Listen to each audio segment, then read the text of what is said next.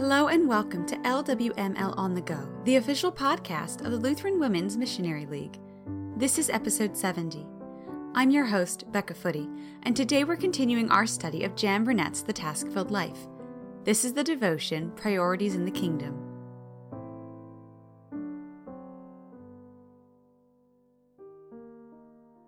Therefore, God has highly exalted him and bestowed on him the name that is above every name, so that at the name of Jesus every knee should bow, in heaven and on earth and under the earth, and every tongue confess that Jesus Christ is Lord, to the glory of God the Father.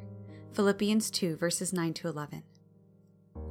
There is a mindset by many today that all religions lead to the same God and the same eternal end. Therefore, we should acknowledge each belief as true and acceptable. While this thought may be enticing in order to appease persons following this mindset, these other paths cannot and will not take us to the path of eternal life with Christ. Jesus states in John 14:6, "I am the way and the truth and the life. No one comes to the Father except through me." After Pentecost, Peter had the strength and courage to profess this fact boldly as he spoke to the rulers and elders in Jerusalem. Filled with the Holy Spirit, he said to them, And there is salvation in no one else, for there is no other name under heaven given among men by which we must be saved. Acts 4, verse 12. No matter the beliefs of others, the way of the cross and resurrection through Jesus Christ is ours to proclaim and share in a loving way whenever He opens that door. We know also that in His time, all people of the world will profess that Jesus is the Christ and will see his kingdom revealed. So, what is our personal priority in the kingdom of God? Whether in the workplace, raising children, or settled in a retirement community? Where is our greatest treasure found?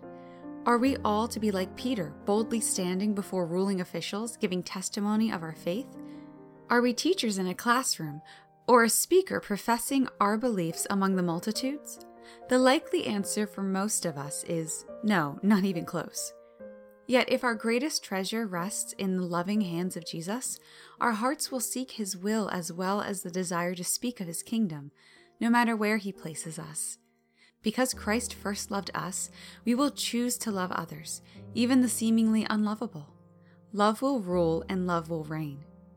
This is love, not that we loved God, but that he loved us and sent his Son as an atoning sacrifice for our sins. Dear friends, since God so loved us, we also ought to love one another. No one has ever seen God, but if we love one another, God lives in us and his love is made complete in us. 1 John 4, verses 10 to 12, New International Version. The greatest treasure and priority of our lives is to know the full measure of His love. Pray that God may grant you to be strengthened with power through His Spirit in your inner being, so that Christ may dwell in your hearts through faith, that you, being rooted and grounded in love, may have strength to comprehend with all the saints what is the breadth and length and height and depth, and to know the love of Christ that surpasses knowledge, that you may be filled with all the fullness of God. Ephesians 3, verses 16 to 19. We close with prayer. Christ, give me a faith strengthened with power through the Spirit, rooted and grounded in you, that I may grow to know your love that surpasses knowledge. Reveal your priorities for me as I walk through this day, filled with your fullness. Amen. This has been the Task Filled Life Abundant Spiritual Treasures Priorities in the Kingdom. Thank you so much for listening to this episode of LWML On the Go.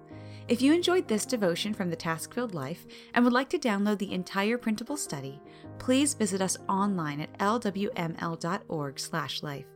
Special thanks to Kyle Faber for writing and performing today's music. My name is Becca Footy, and I'm wishing you a grace-filled rest of your day.